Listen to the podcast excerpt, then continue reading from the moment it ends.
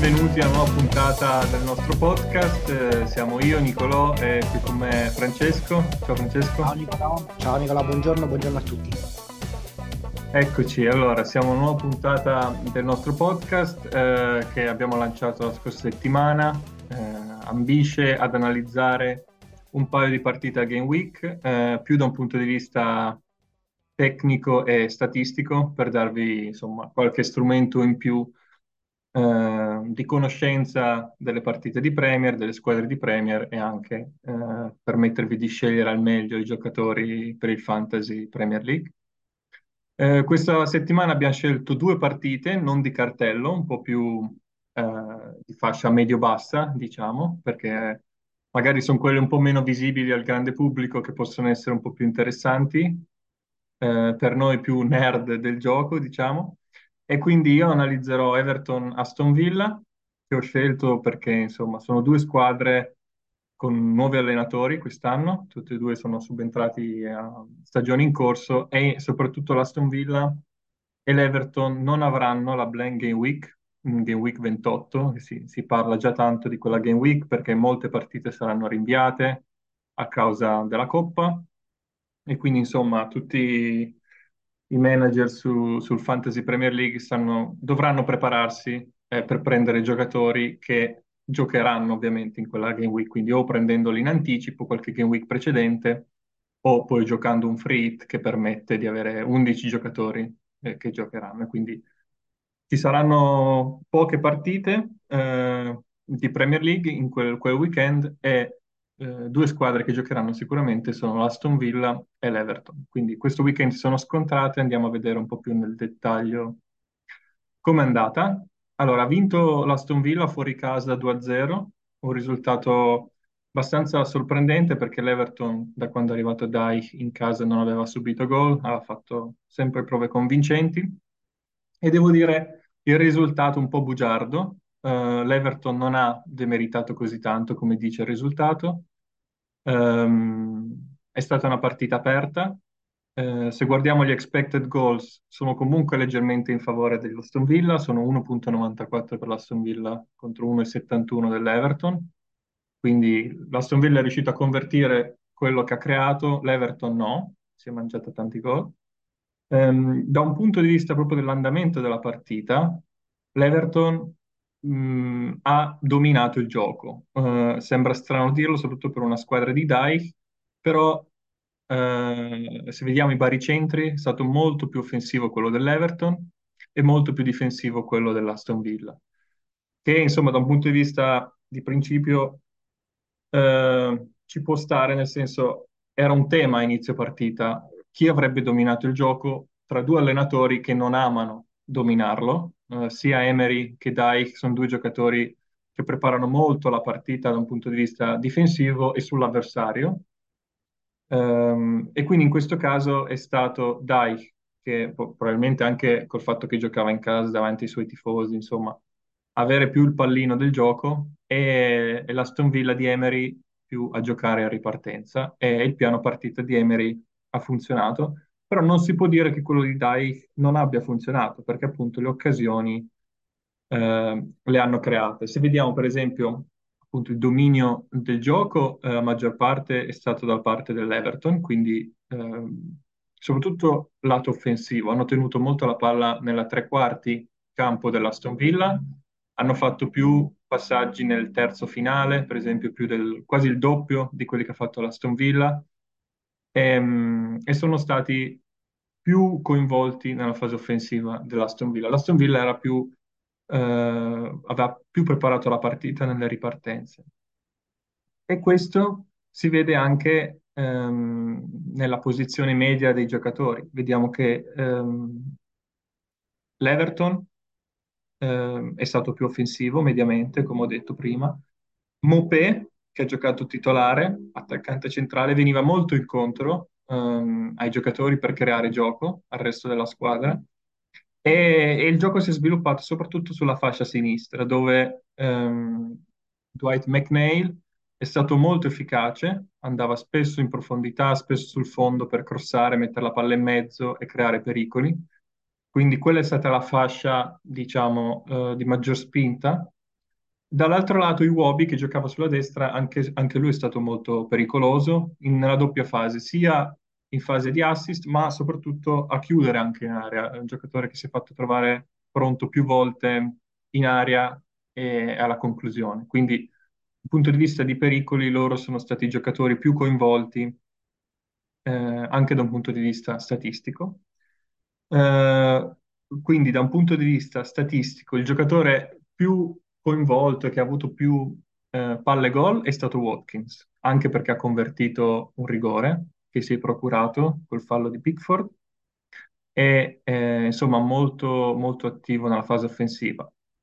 Oltre a Watkins, tutti gli altri giocatori, ci sono cinque giocatori dell'Everton eh, dietro Watkins, quindi mentre è stato più un one-man show eh, da parte dell'Aston Villa, quindi con Watkins a prendersi tutte le occasioni offensive e a cercare di convertirle, nell'Everton è stato più un gioco corale, quindi abbiamo uh, un 0,66 di expected goal involvement di Iwobi, 0,62 Maupé, 0,53 McNeil e poi abbiamo anche Tarkovsky e Ducouré con un 0,36-0,35. Tarkovsky è sempre pericoloso sui calci da fermo, lo sappiamo, e Ducouré è anche comunque un centrocampista che ama molto inserirsi.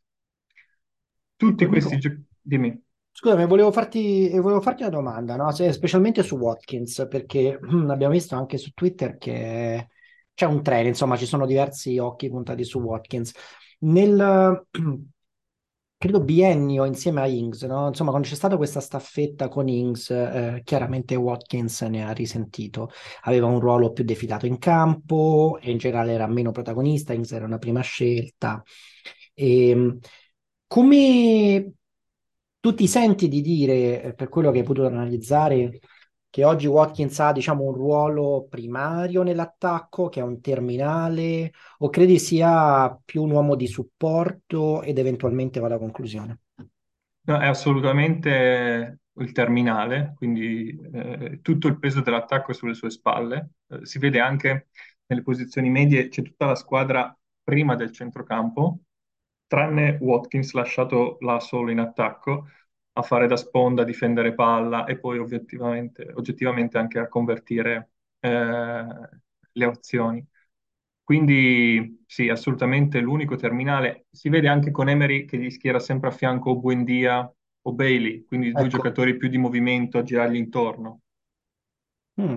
Guarda, peraltro adesso hai appena nominato e ti devo sollecitare proprio su Bailey, perché Bailey è stato molto più croce che non delizia eh, per me in questa stagione, eh, probabilmente per molti altri, perché ricordiamo, eh, aveva fatto un pre-season impressionante ed era uno dei nomi top, veniva, se non sbaglio, con un prezzo di cartellino di, di 5 all'inizio della stagione e quindi insomma aveva attirato molta attenzione, tra cui la mia, però ha perso in costanza, ha perso addirittura la titolarità così.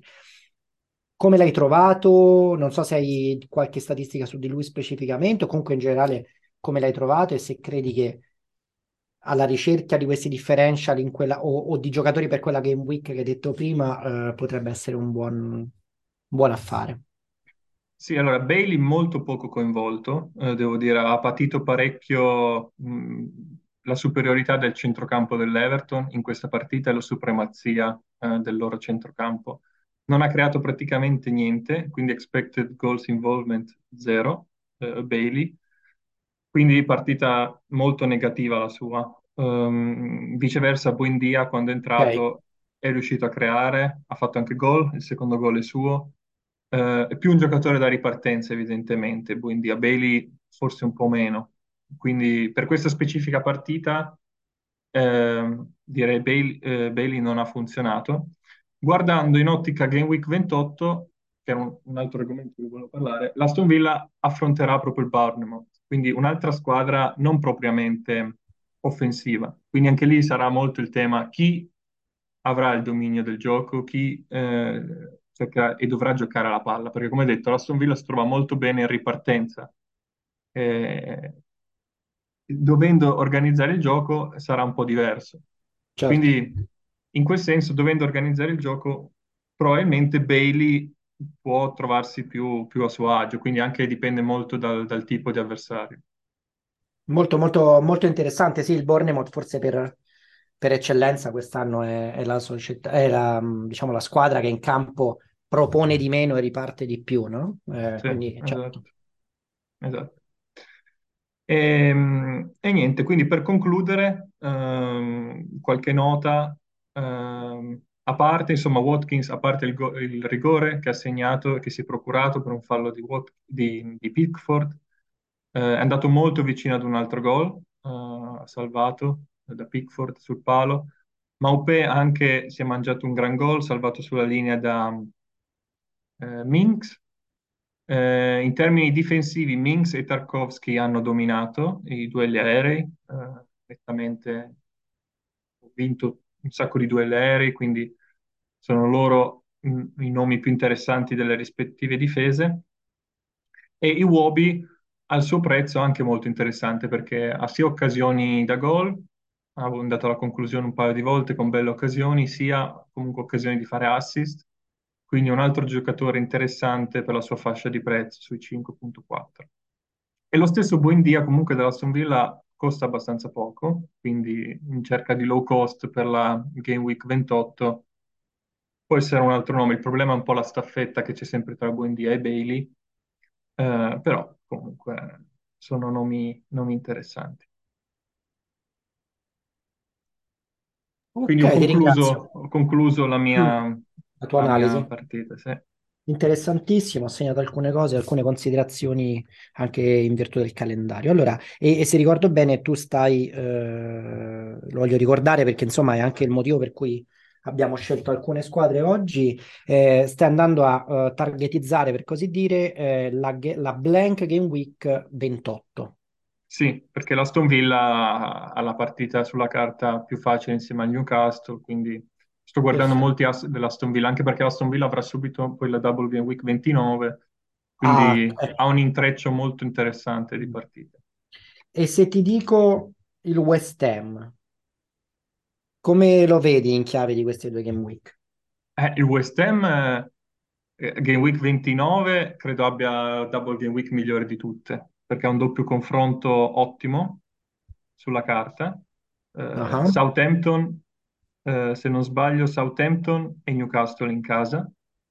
Eh, ok. Newcastle ovviamente non è facile, però Southampton in teoria sì, anche se vabbè, anche quello è difficile. Comunque è uno del- delle Double Game Week, della- del doppio insomma, impegno più facile di quella Game Week. Eh, anche il Leicester ce l'ha facile, però molto interessante, devo dire, Ed è proprio per questo, ti ringrazio che, che mi hai anticipato, è proprio per questo che io invece eh, per l'analisi oggi ho scelto eh, gli Hammers, eh, che hanno giocato una partita, eh, a dire il vero, mh, che secondo me insomma va presa un po' con le pinze, fa poco testo, non solo per il risultato eclatante, ma anche per come è, è sopraggiunto. E perché insomma è stata una partita tutto sommato tesa, con molte occasioni per il West Ham, sicuramente molte più del Forest o più decisive, più importanti, eh, che però, insomma, dal minuto 70 ha preso un'escalation, insomma, incredibile. Quindi ci sono stati quattro gol compressi nella se- veramente la fase terminale della partita. È sembrato proprio di vedere che, diciamo, il Forest ha tenuto finché, potu- finché ha potuto. E dopodiché è crollato il primo, è arrivato il primo gol, c'è stato proprio un crollo, forse anche psicologico, di tenuta e, nonostante questo, diciamo, il West Ham ha meritato e- ed era appunto oggetto della mia analisi di oggi, ehm, anche in virtù di quelle Game Week. Tuttavia, in virtù di questa dinamica un po' particolare, ho preferito andare a analizzare i numeri del West Ham un po' più in generale, perché appunto ehm, dobbiamo vedere, insomma, West Ham ha lasciato molto discutere, purtroppo non per le sue belle performance fino ad oggi. Anzi, se non, è, se non erro, è scesa in campo contro il Forest in casa in una posizione da retrocessione. Esatto. E, eh, corretto, no? E infatti, ecco, però insomma, questo era un po' per spiegare perché l'approccio alle statistiche con cui mi sono divertito un pochino oggi eh, è un po' più, diciamo, season wide, quindi eh, stiamo andando a cercare di vedere un po' dei macro trend. Prima di passare a queste statistiche, ne ho prese alcune ehm, per, per noi amanti, come hai detto anche tu, un po' nerd del gioco per aiutarci nelle decisioni.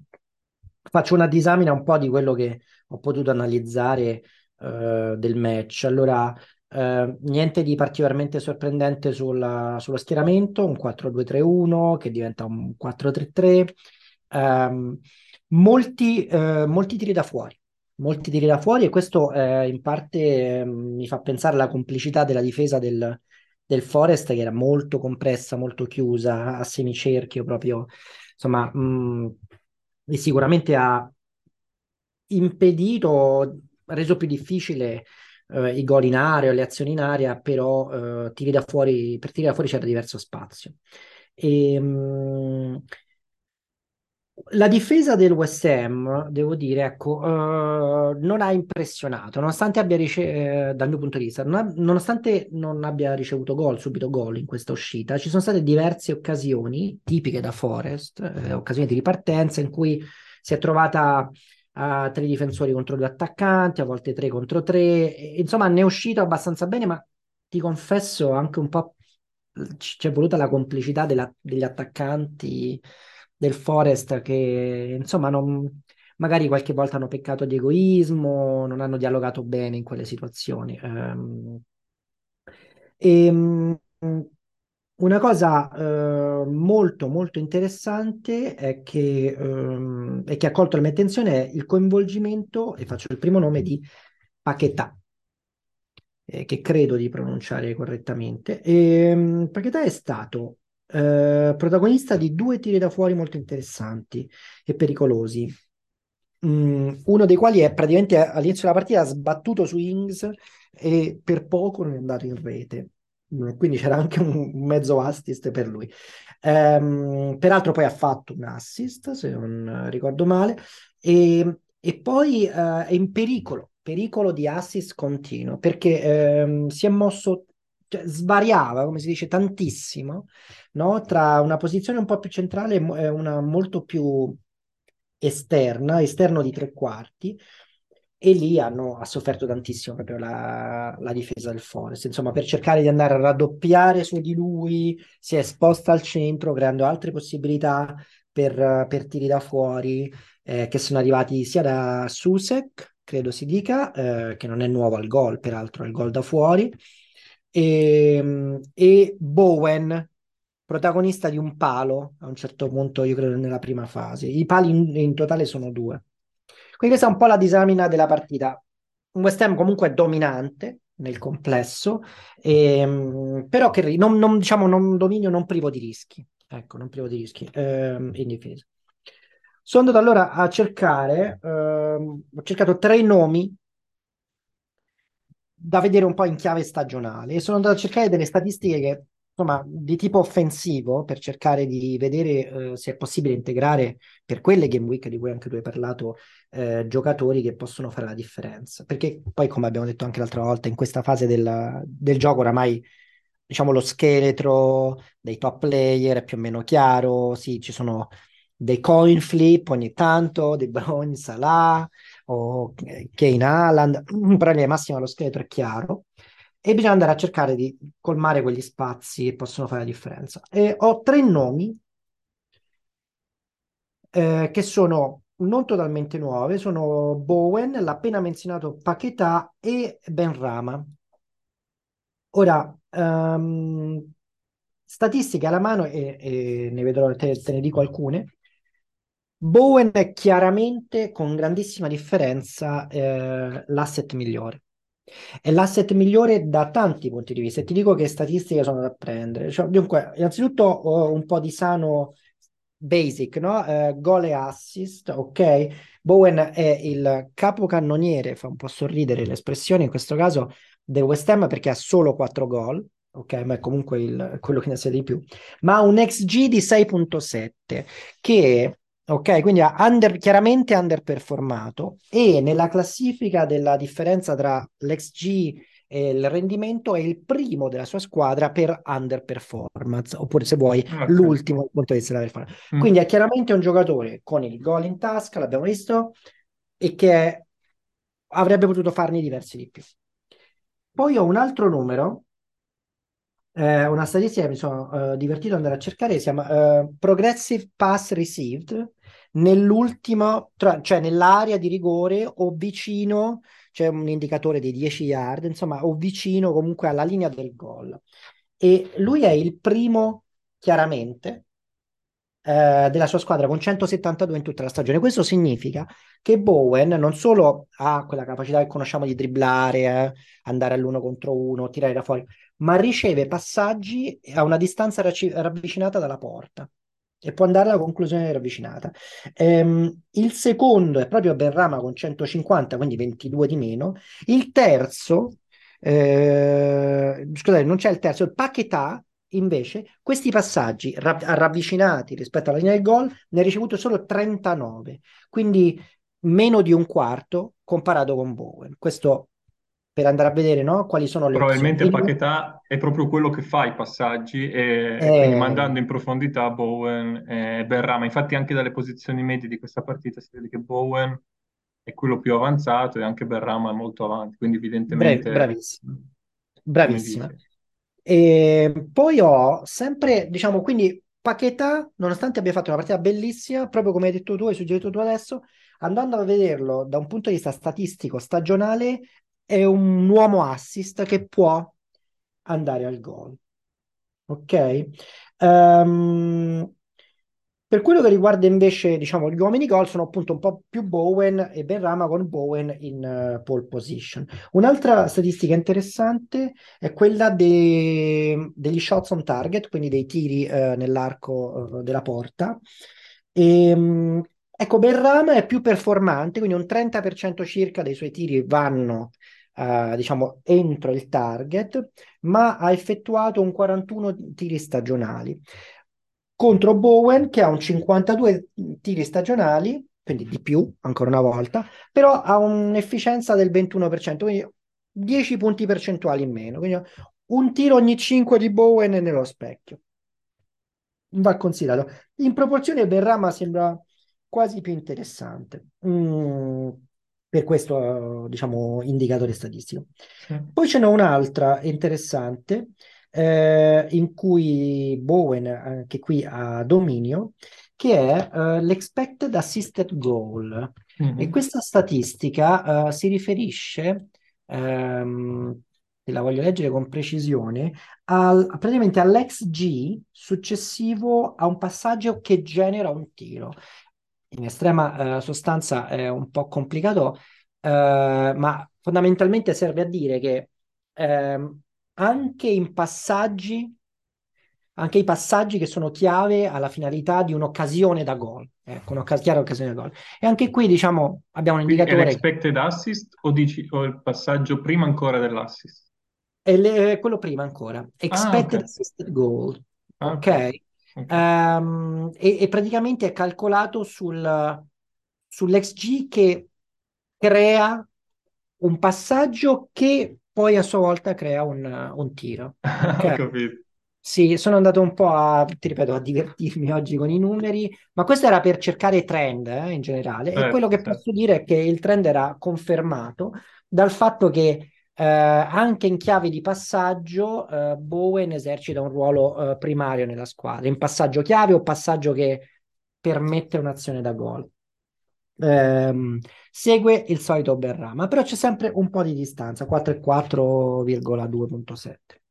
Uh, l'ultima cosa, un dato che mh, insomma, ho trovato interessante, una volta chiarita questa chiave assist di Bowen, è quello di andare a vedere i corner e, e sui corner praticamente lui è il padrone assoluto.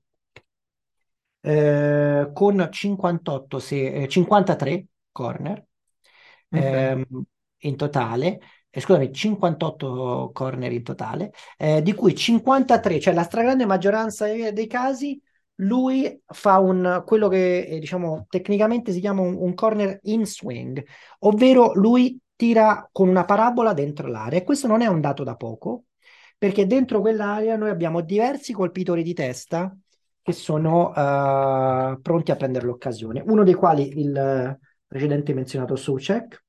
Poi abbiamo un rinnovato Antonio, forse troppo presto per dirlo, è andato al gol, ma quando la partita era già molto segnata. Però ecco, ci sono giocatori fisici nel, nel West Ham che possono sfruttare queste sue parabole a rientrare quando si tratta di corner. Quindi Insomma, andando a eh, riassumere un po', un po' di numeri alla mano, sicuramente Bowen assist numero uno, eh, scusate, asset numero uno per la vostra squadra FPL per quello che riguarda il West Ham. C'è una, por- una porzione di rischio eh, nella scelta di Benrama versus Paquetá. Paquetá sembra essere un po' più Astis e Benrama è un po' più gol. E, e purtroppo credo che questo farà uh, sbilanciare insomma, poi il giudizio verso Benrama. Benrama dovrebbe essere ai calci piazzati eh, specificamente ai penalty. Okay. E questo ovviamente gli dà un, uh, un, insomma, un, un, mordente in più, una possibilità di andare a punti maggiore. Questo è un po' diciamo quello che sono riuscito a analizzare. Ehm, e come lo vedi, sì, come lo vedi Inks? Perché Inks è appunto un neoacquisto del West Ham da gennaio, eh, quindi penso da un punto di vista statistico non sia ancora abbastanza presente eh, esatto. come gli altri, però era quello che insomma mi interessava un po' di più, uh, soprattutto in vista anche appunto della Double Game Week che stavo già addocchiando. Inks era un nome eh, che mi piaceva molto. Ieri ha fatto una doppietta titolare, quindi al posto di Antonio, quindi almeno dalla, allora, da come è schierato ieri sembra essere il vero titolare in attacco nuovo. Come, allora, come eh, ti ringrazio, no? era un'omissione voluta e speravo mi sollecitassi su questo. Guarda, il discorso di Ings è per me è esattamente quello che tu hai detto. Um, il giocatore non si discute, esperienza, anche un talento tecnico. Um, a me quello che, diciamo, eh, ci sono alcuni motivi per cui sono un po' più conservativo su- sulla scelta di Ings. Ehm, innanzitutto, eh, il prezzo di cartellino credo lo dovrei verificare, lo posso verificare eh, velocemente, ma non sia dei più eh, amichevoli. Credo sia 6,4 nel frattempo. E allora mi devo correggere, hai, hai perfettamente ragione, mi devo correggere immediatamente, è un ottimo prezzo di cartellino, ti chiedo scusa. Ehm, sì, ehm, però uno dei diciamo, i motivi sono uno che è arrivato proprio da poco, sì, o quantomeno sì. ha potuto farsi vedere adesso fondamentalmente. La seconda eh, questione è l'alternanza con Antonio e poi magari ci siamo tutti dimenticati dopo un paio di fiammate iniziali, ma c'è anche Scamacca in corsa per quel posto. Sì, Mm, visto l'approccio che abbiamo visto contro il Forest e, in generale nella stagione di questo 4-2-3-1 che diventa 4-3-3, eh, però diciamo l'uno del 4-2-3-1 è un giocatore con uh, un chiaro, diciamo, chiare caratteristiche da attaccante offensivo pesante, come diremmo in italiano. Quindi io non, al momento io non vedo un possibile uh, duetto con Ings completamente su, spostato sulla destra, sulla sinistra per rientrare al tiro. Io vedo un'alternanza. La questione Scamacca non mi è totalmente chiara. Il West Ham ha ancora una competizione europea da giocare, in cui è in corsa la uh, conference, e quindi ci sarà uh, alternanza anche lì. Io su Ings uh, mi tengo in sospeso ehm, prima di esprimere un giudizio. Il giocatore ha una qualità, diciamo che non credo vada discussa, è un, un bellissimo asset e, e diciamo questo è, questo è un po' questo è il motivo per cui non, non mi sono sbilanciato. Direi che, che, vale la pena nelle prossime game week eh, abbiamo due, tre game week prima delle blanche double di monitorare attentamente quello che fa. Ehm, il buon Wings ed eventualmente provare a, a esporsi in quella, in quella chiave lì. Sì, ah, interessante. Uh, sì, sì, è vero, West Ham gioca in Conference League contro eh, l'AIK ehm, Larnaca, quindi insomma una squadra abbastanza di basso profilo, eh, giocherà a marzo. Il, l'andata il 9 marzo, il ritorno il 16 marzo, quindi insomma a marzo sarà un mese interessante per capire un po' le gerarchie, come dicevi tu, in casa West Ham, per poi arrivare pronti il primo aprile, quando ci sarà sta, la Game Week 29, la Double Game Week 29, col doppio impegno West Ham. E vediamo, speriamo di aver raccolto abbastanza informazioni sulla titolarità lì davanti per poter scegliere Esatto. un po' più tranquillamente. E, e soprattutto non abbiamo, come tu sai, e magari possiamo anche chiudere su questo, non abbiamo una chiara indicazione di, eh, delle priorità del West Ham. È evidente che la Premier League ha un prestigio, i West Ham sono un club con una storia eh, pazzesca, quindi sicuramente per loro la retrocessione non è uno scenario plausibile e lotteranno al massimo il loro potenziale per ovviamente rimanere in Premier. Ehm, non facile, ma direi alla loro portata. Dall'altra parte la Conference League da loro uno scenario europeo, una visibilità europea interessante, una buona motivazione e vista la portata della Conference League, insomma, sai, il West Ham potrebbe anche essere una candidata alla vittoria finale, quindi eh, non è da sottovalutare o da scartare totalmente per privilegiare la Premier League. Dovremo stare a vedere. Questo inciderà molto la titolarità degli uomini là davanti. Mm, assolutamente.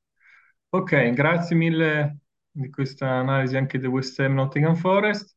Direi che quindi per oggi possiamo chiudere. Ci siamo, grazie Nico ehm, e grazie a tutti quelli che ci ascoltano e sul podcast eh, sempre raggiungibile dal nostro sito, dai nostri canali Telegram, social, eccetera, eccetera. Esatto, siamo su Spotify, e Google Podcast, eccetera. Perfetto, grazie mille e a sentirci alla prossima. Ciao ciao. Va bene, buona giornata, alla prossima.